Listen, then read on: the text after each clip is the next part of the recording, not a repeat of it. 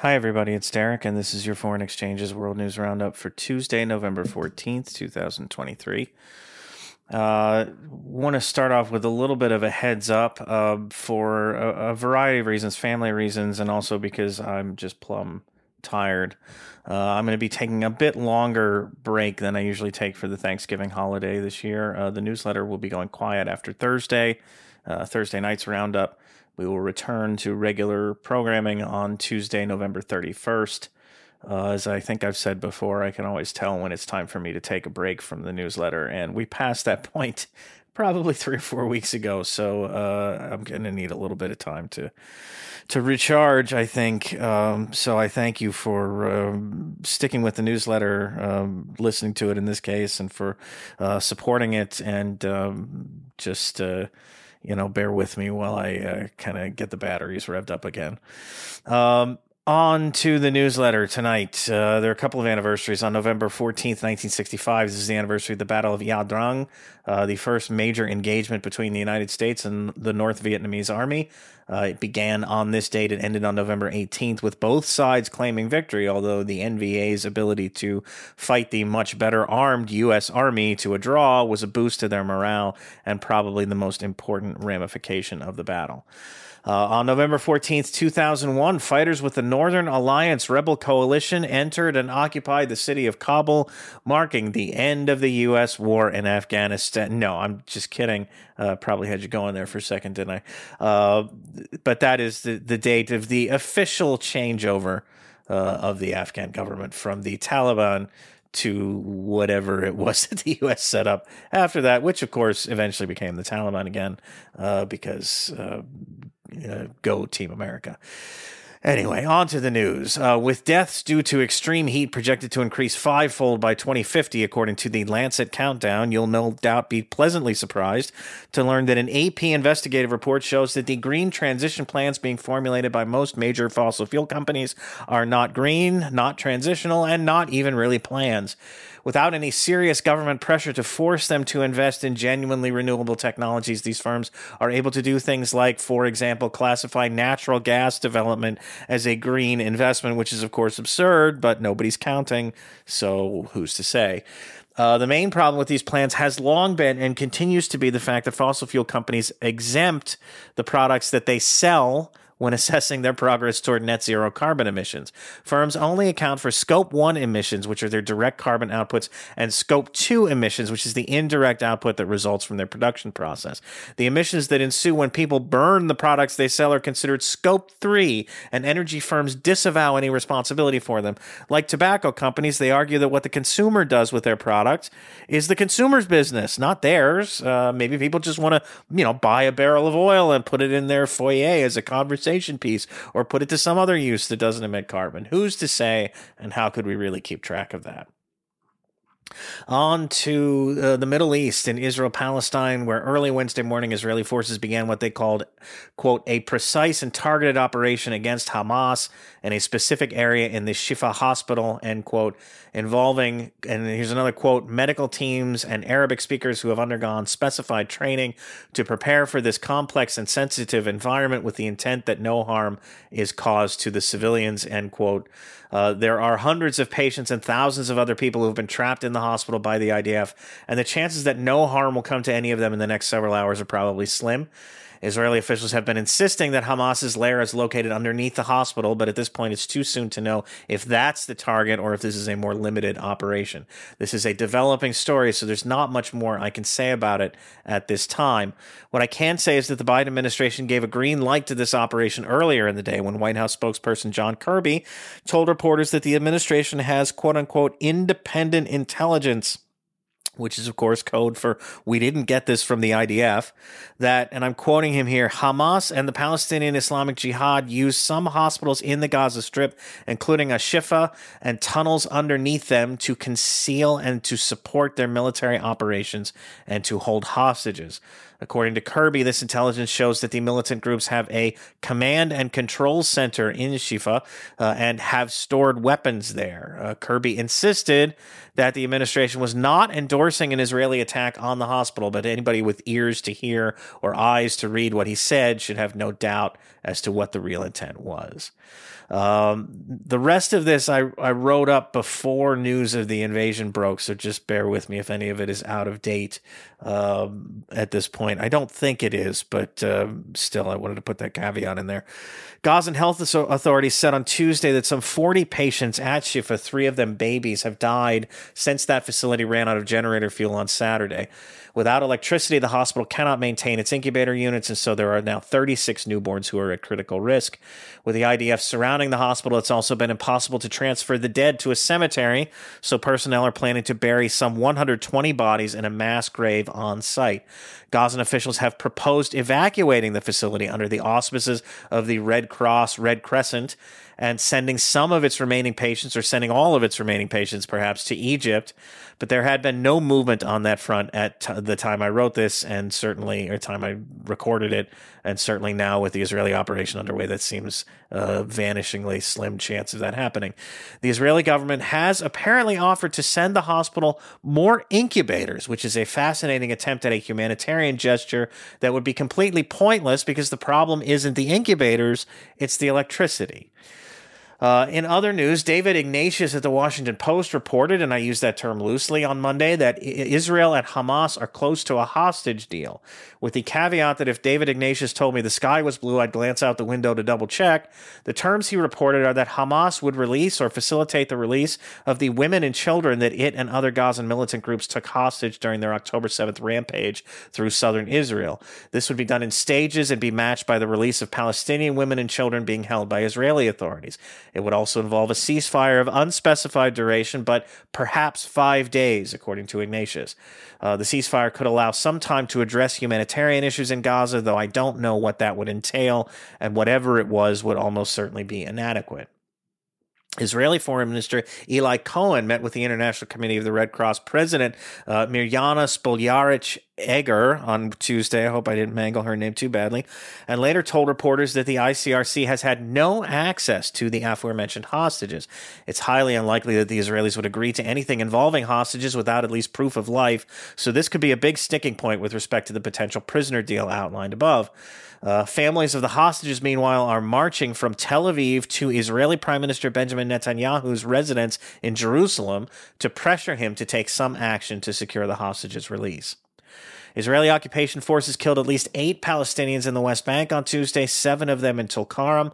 The IDF carried out a drone strike in that city, an occurrence that's still relatively rare in the West Bank, though it's certainly become more common over the past year and, in particular, the past month.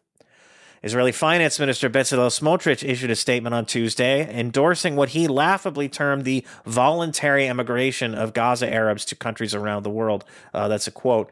Uh, and I guess leave or die is a choice, so uh, technically he's correct, uh, calling it voluntary. Uh, a couple of Israeli politicians floated this idea on Monday in a Wall Street Journal editorial that was less a serious proposal than a written middle finger to Western critics of the Israeli military campaign. That piece didn't go into extensive detail about what a mass relocation would look like. Again, it wasn't meant as a serious proposal, but Smotrich's intent is much easier to guess, and that's the permanent ethnic cleansing of Gaza and the relocation of its population as far away from Israel as possible.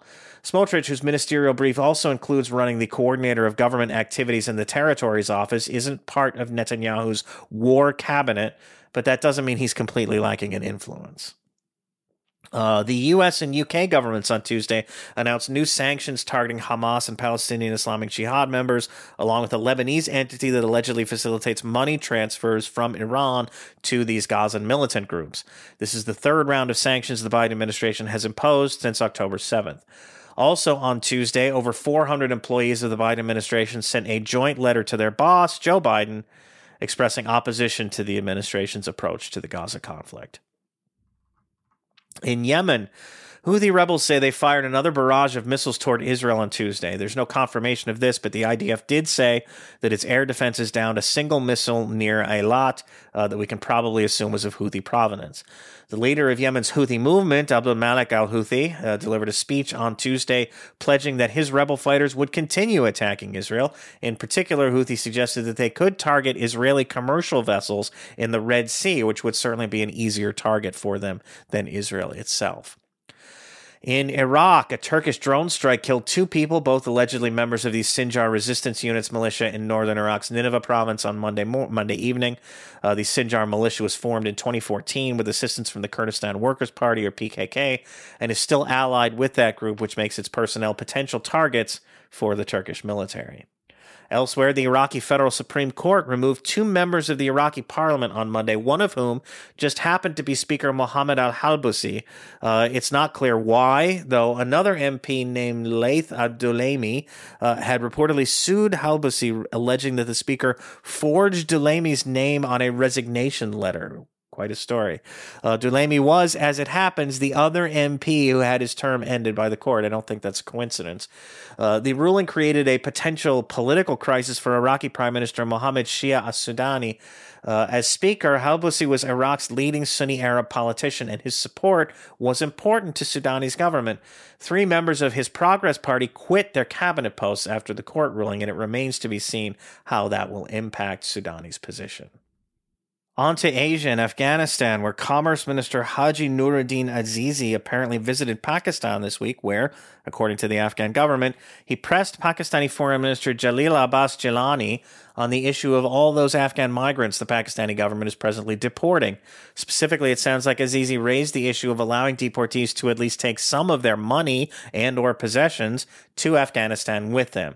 Deportees are currently arriving with nothing and are being housed in what are effectively refugee camps, leaving aside the incongruity of being a refugee in one's home country on the Afghan side of the border.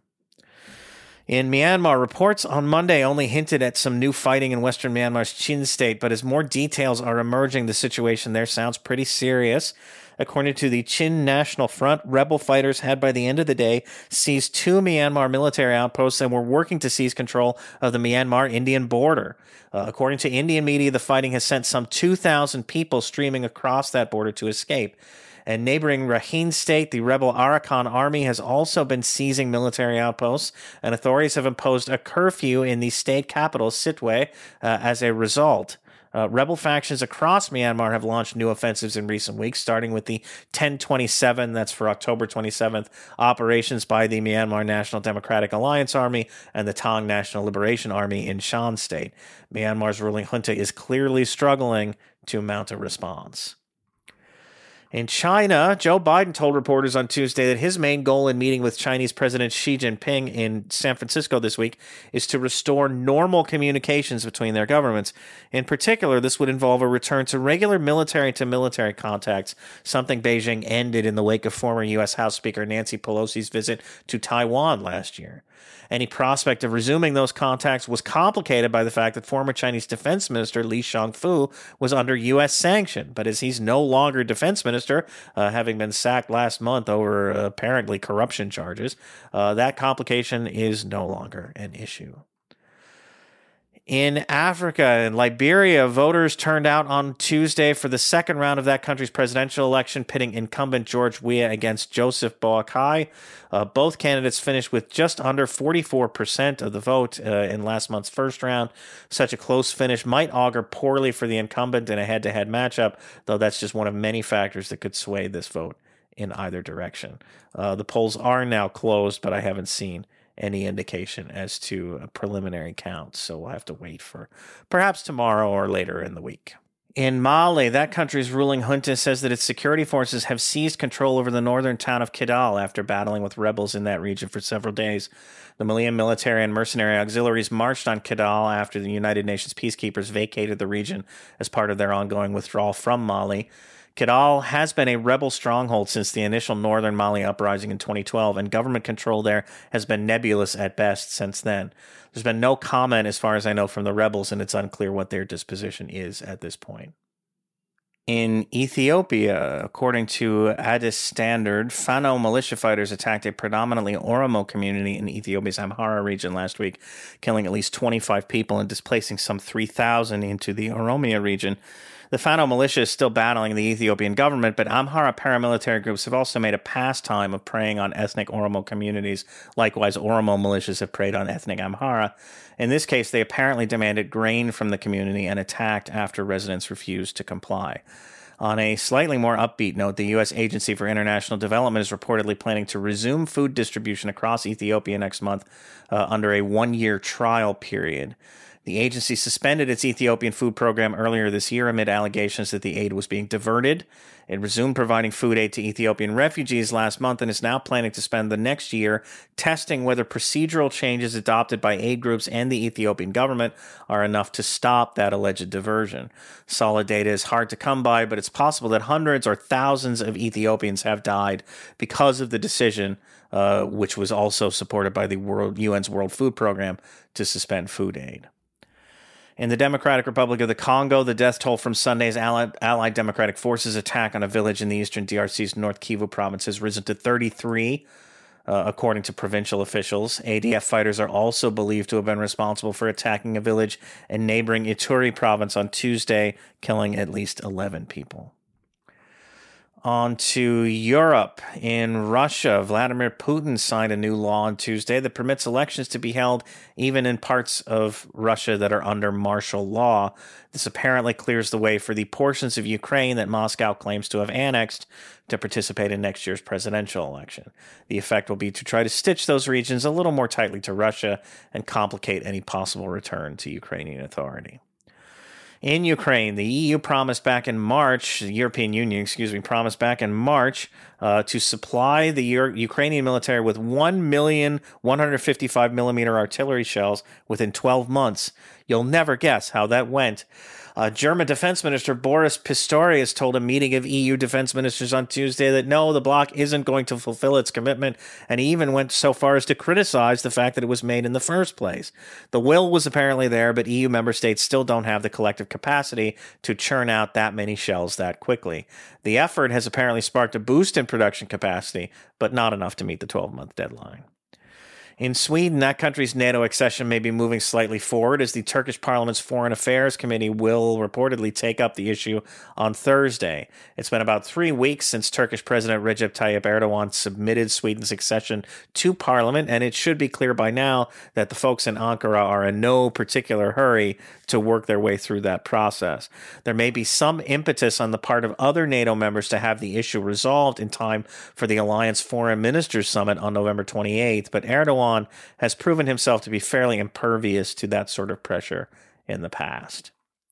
And in the Americas, finally in the United States, TomDispatch's William Hartung wonders whether the arsenal of democracy as Joe Biden likes to call our weapons industry, really cares all that much about the democracy part. I'll read you a couple paragraphs of his piece. The list of major human rights abusers that receive human uh, U.S. supplied weaponry is long and includes, but isn't faintly limited to, Saudi Arabia, the UAE, Bahrain, Egypt, Turkey, Nigeria, and the Philippines. Such sales can have devastating human consequences. They also support regimes that all too often destabilize their regions and risk embroiling the United States directly in conflicts. U.S. supplied arms also far too regularly fall into the hands of Washington's adversaries. As an example, consider the way the UAE transferred small arms and armored vehicles produced by American weapons makers to extremist militias in Yemen with no apparent consequences, even though such acts clearly violated American arms export laws. Sometimes recipients of such weaponry may even end up fighting each other, as when Turkey used U.S. supplied F 16s in 2019 to bomb U.S. backed Syrian forces involved in the fight against Islamic State terrorists. Such examples underscore the need to scrutinize U.S. arms exports far more carefully. Instead, the arms industry has promoted an increasingly streamlined process of approval of such weapons sales, campaigning for numerous measures that would make it even easier to arm foreign regimes, regardless of their human rights records or support for the interests Washington theoretically promotes. These have included an export control reform initiative heavily promoted by the industry during the Obama and Trump administrations that ended up ensuring a further relaxation of scrutiny over firearms exports. It has has in fact eased the way for sales that in the future could put U.S. produced weaponry in the hands of tyrants, terrorists, and criminal organizations. Now the industry is promoting efforts to get weapons out the door ever more quickly through reforms to the foreign military sales program, in which the Pentagon essentially serves as an arms broker between those weapons corporations and foreign governments. Uh, on that note, uh, thanks to all of you for reading and or listening to the newsletter. And uh, well, I guess I should say that's it for us tonight. Thanks for reading and or listening to the newsletter, and thanks to all of you uh, for supporting foreign exchanges, especially those of you who are paid FX subscribers who make this newsletter possible. And if you haven't become one of those, please consider it. Uh, it would uh, help things out greatly if you did. So with that, until next time, take care, and I'll talk to you soon. Bye bye.